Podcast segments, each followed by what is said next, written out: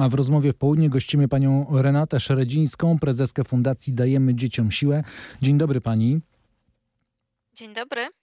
Spotykamy się, bo dzisiaj wchodzi w życie ustawa Kamilka. To są nowe przepisy, to nawet nie jest jedna ustawa, tylko zbiór przepisów, które chronią dzieci przed przemocą. Mówiąc wprost, przypomnę, projekt tej ustawy, tych przepisów został złożony w Sejmie jeszcze w maju 2023 roku.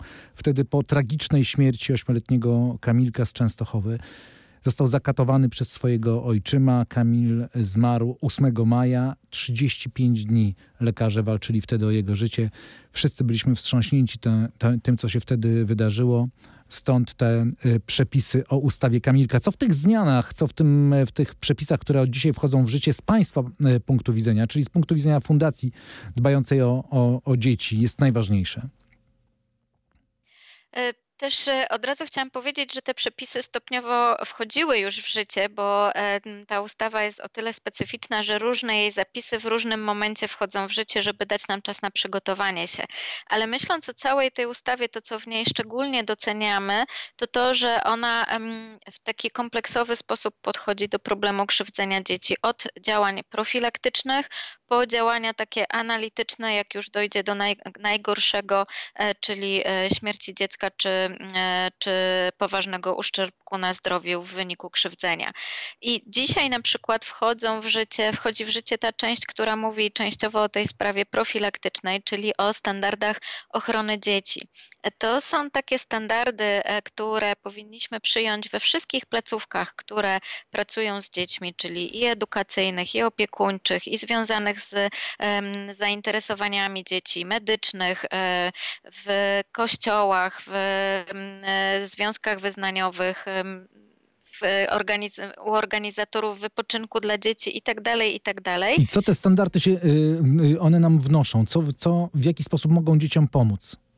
Przede wszystkim pierwszy standard mówi o tym, że musimy się upewnić, że nasz personel jest dla dzieci bezpieczny, czyli sprawdzamy nie tylko kwalifikacje i doświadczenie, jak przyjmujemy nowych współpracowników do pracy, ale także ich niekaralność. I to bardzo dokładnie, niekaralność zarówno pod względem przestępstw na tle seksualnym, czyli my jako pracodawcy mamy obowiązek sprawdzenia, czy osoba, którą przyjmujemy do pracy, czy współpracy, bo to też dotyczy stażystów, wolontariuszy, czy nie widnieje w rejestrze przestępców na tle seksualnym. Ponadto taka osoba musi nam dostarczyć informację z Krajowego Rejestru Karnego o tym, że nie była karana za przestępstwa związane z przemocą czy demoralizacją. To jest konkretny zestaw paragrafów z kodeksu karnego. Jeżeli któryś z tych paragrafów widniałby w takiej informacji, że osoba była karana za takie przestępstwo, to po prostu nie możemy jej przyjąć do pracy, czy na wolontariat, czy na staż. Więc to jest pierwsza taka rzecz, upewnienie się, że nasz własny personel, mówię nasz, bo nas też to obowiązuje jako fundację, która pracuje z dziećmi, więc jesteśmy w tej grupie, że nasz personel jest po prostu bezpieczny. Druga sprawa, widzę, że, przepraszam, że pani wejdę w słowo, ale chyba z punktu widzenia dzieci też jest niezwykle istotne, że dostaną kogoś w rodzaju pomocnika w tych wszystkich instytucjach, prawda? Kogoś, kto będzie odpowiedzialny wprost za na przykład złożenie zawiadomienia o popełnieniu przestępstwa, jeśli by do jakiegokolwiek, czy nawet próby popełnienia przestępstwa wobec dziecka doszło. Tak, dokładnie. Musimy wyznaczyć osoby odpowiedzialne w każdej instytucji właśnie za przyjmowanie zgłoszeń i za prowadzenie interwencji. I co więcej, musimy mieć ustalone procedury interwencji. Co zrobimy, jeżeli będziemy podejrzewali, że jednak nasz pracownik skrzywdził dziecko? Co zrobimy, jeżeli będziemy podejrzewali, że doszło do krzywdzenia między rówieśnikami, czyli na linii dziecko-dziecko? A co zrobimy, jeżeli będziemy podejrzewali, że dziecku dzieje się krzywda w jego rodzinnym domu?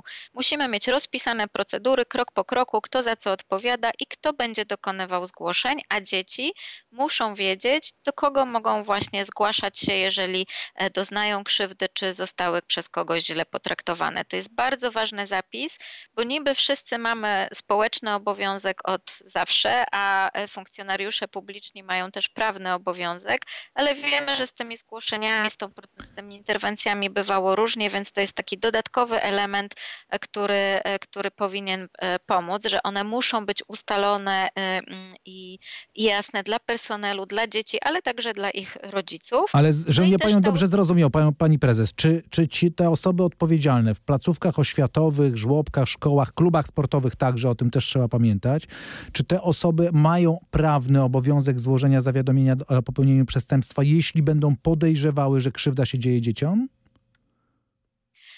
Tak, no tutaj mamy już od dawna, od 2017 roku 2 takie przypadki, gdzie niezależnie czy jesteśmy zatrudnieni w instytucji publicznej czy prywatnej, jeżeli podejrzewamy, że dziecko zostało wykorzystane seksualnie, dziecko poniżej 15 roku życia w jakikolwiek sposób lub że nad dzieckiem ktoś się znęca, to mamy prawny obowiązek, czyli sami możemy być pociągnięci do odpowiedzialności karnej, jeżeli nie złożymy zawiadomienia.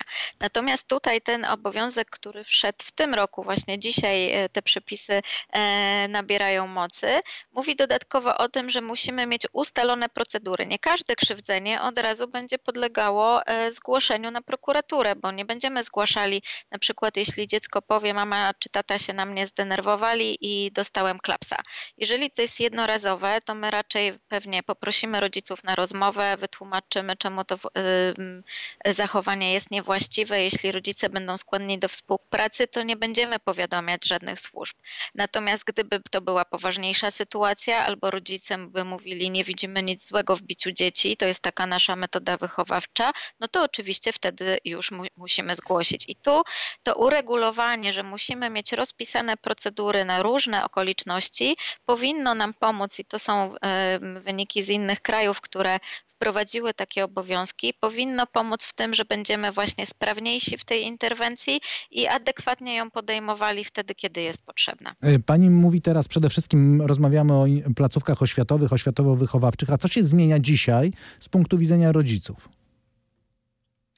No rodzice nabierają takiej pewności, tak, że placówki, do którym powierzają swoje dzieci, czy to właśnie klub sportowy, czy wysyłając dzieci na kolonie, czy jakiś dom kultury, to, że właśnie będą dbały o bezpieczeństwo dzieci. Te placówki też powinny te standardy, te swoje procedury rodzicom udostępniać. One powinny być na stronach internetowych każdej placówki, powinny być dostępne w siedzibie takiej placówki czy instytucji. Dobrze jest też i to jest ważne, żeby konsultować w ogóle rodziców, jak te procedury powinny wyglądać, żeby rodzice też wiedzieli jakie zgłoszenia, jakie zasady panują w tej placówce, bo tu skupiłam się na razie na tym bezpiecznym personelu czy procedurach interwencji, ale w tych standardach jest też na przykład ochrona wizerunku dzieci, czyli kto ma prawo robić zdjęcia, kto ma prawo je udostępniać, do czego jakby potrzebne są zgody rodziców i dzieci, więc tu jest też szereg kolejnych innych zasad, które w takich standardach muszą być opisane i wdrożone w instytucji. I to, co jest ważne, to dzisiaj wchodzi ta część w życie, natomiast ustawodawca dał nam wszystkim jeszcze 6 miesięcy, żebyśmy się do tego dobrze przygotowali, więc mamy jeszcze 6 miesięcy na wdrożenie, czyli nie musimy mieć tak, że dzisiaj już wszystko musi działać, natomiast rzeczywiście od 15 sierpnia, czyli po 6 miesiącach, już jest pełna egzekwowalność tych przepisów i jeżeli ktoś z nas nie będzie ich spełniał, no to możemy zostać za to ukarani. Pani mówiła już o tym, że część przepisów tak zwanej ustawy Kamilka już funkcjonuje, nie tylko dzisiaj, ale już dużo wcześniej. Czy widać skutki tego funkcjonowania? Czy wy widzicie na przykład w fundacji, że te statystyki dotyczące przemocy wobec dzieci, one się polepszyły? No, niestety jest to za krótki czas, żeby w ogóle móc cokolwiek porównywać. Nie ma jeszcze statystyk za ten rok, bo on jest w trakcie. Przepisy stopniowo wchodziły w życie od sierpnia ubiegłego roku, więc to też niestety jest zbyt krótki czas, żeby to zaobserwować. Myślę, że ta kompleksowa strategia będzie nam stopniowo przynosiła poprawę. Mamy taką głęboką nadzieję, że te statystyki będą maleć. Chociaż też musimy mieć gotowość na to, że początkowo mogą wzrosnąć, dlatego że właśnie będziemy lepiej przygotowani do interwencji i częściej będziemy ją podejmować i nie będzie takich sytuacji, że na przykład wszyscy wiemy, że w jakimś domu się dzieje źle albo wszyscy wiemy, że nie wiem, jakiś trener czy trenerka źle traktuje swoich podopiecznych na zajęciach, ale nic z tym nie robimy, więc też musimy być przygotowani przygotowani na taki trend, że statystyki mogą wzrosnąć, bo właśnie będziemy sprawniejsi w podejmowaniu interwencji. A w tej chwili z Państwa wyliczeń, z Państwa statystyk, z Państwa danych, jak wygląda przemoc, problem przemocy wobec dzieci? Jak dużej grupy dzieci to dotyczy? No tutaj bardzo trudno jednoznacznie odpowiedzieć na to pytanie. My najczęściej jednak posługujemy się nie statystykami oficjalnymi, bo one obejmują tylko sprawy, które pierwsze dziecko ujawniło, po drugie ktoś zgłosił, więc tu zostaje taka duża szara strefa, że tych spraw, o których dziecko nie mówi osobom dorosłym, jest zbyt wiele, żeby statystyki oficjalne były miarodajne. Posługujemy się wtedy badaniami społecznymi, które prowadzimy jako fundacja co 5 lat na reprezentatywnych grupach dzieci i młodzieży w wieku 11-17 lat i ostatnio widzimy pewne zmiany, które z jednej strony cieszą, bo na przykład w ostatnim badaniu, które robiliśmy w ubiegłym roku, jest wyraźny spadek odsetka dzieci, które mówią, że doznają przemocy fizycznej ze strony swoich najbliższych dorosłych. I to nas cieszy, bo to znaczy, że i wprowadzony w 2010 roku zakaz stosowania kar fizycznych i kampanie, różne działania wreszcie przynoszą skutki i tu rzeczywiście ten spadek jest wyraźny. Natomiast nie drgnął odsetek dzieci, które twierdzą, że doznają przemocy psychicznej ze strony bliskich dorosłych. Na razie na tym samym poziomie jest odsetek dzieci, które mówią, że doznają wykorzystania seksualnego. To jest około 7% wszystkich dzieci. No i to, co bardzo niepokoi, to to, że wzrasta odsetek dzieci, które mówią, że doznawały kiedykolwiek przemocy rówieśniczej. Co z Pani punktu widzenia jest największym problemem, jeśli chodzi o walkę z przemocą wobec dzieci? Brak kadr przygotowanych, wykształconych specjalistów, do których dzieciaki mogą się zwrócić, gdy mają problemy, gdy czują, że coś się dzieje niedobrego? Czy takie nasze bariery kulturowe, że co w rodzinie to nasza sprawa, że człowieku nie wtrącaj się, bo to są moje dzieci i nie masz prawa się tym zajmować. Co z Pani punktu widzenia jest tutaj większym problemem? No myślę, że tutaj ciężko mi tak gradować.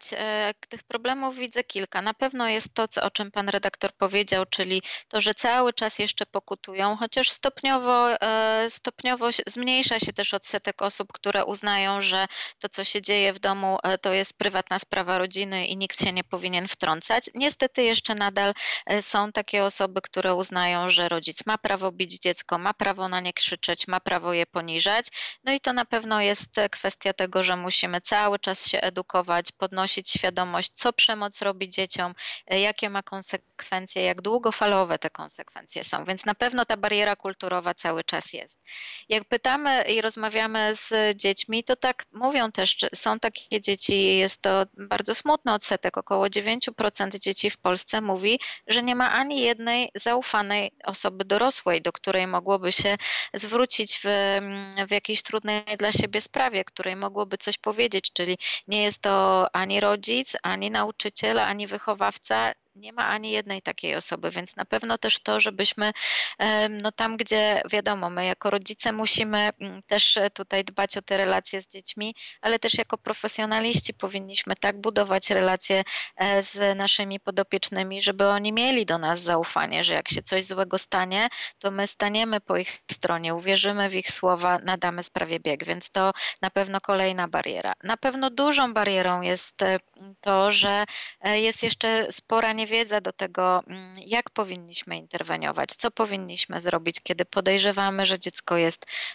krzywdzone, jak dobrać te kroki do konkretnej sytuacji, więc tu znowu rozwiązaniem jest edukacja, ale też to, co widzimy, jak już nawet dojdzie do zgłoszenia, jak już służby się angażują, to bardzo często ta pomoc jest nieskoordynowana i myślę, że to już jest też ten czas, żebyśmy rozmawiali też, jak nasz system wygląda i że potrzebujemy jakiejś instytucji, która będzie koordynowała tę pomoc. Bardzo Pani dziękuję za to spotkanie. Renata Szredzińska, prezeska Fundacji Dajemy Dzieciom Siłę, była gościem w rozmowie w południe w RMF FM. Dziękujemy.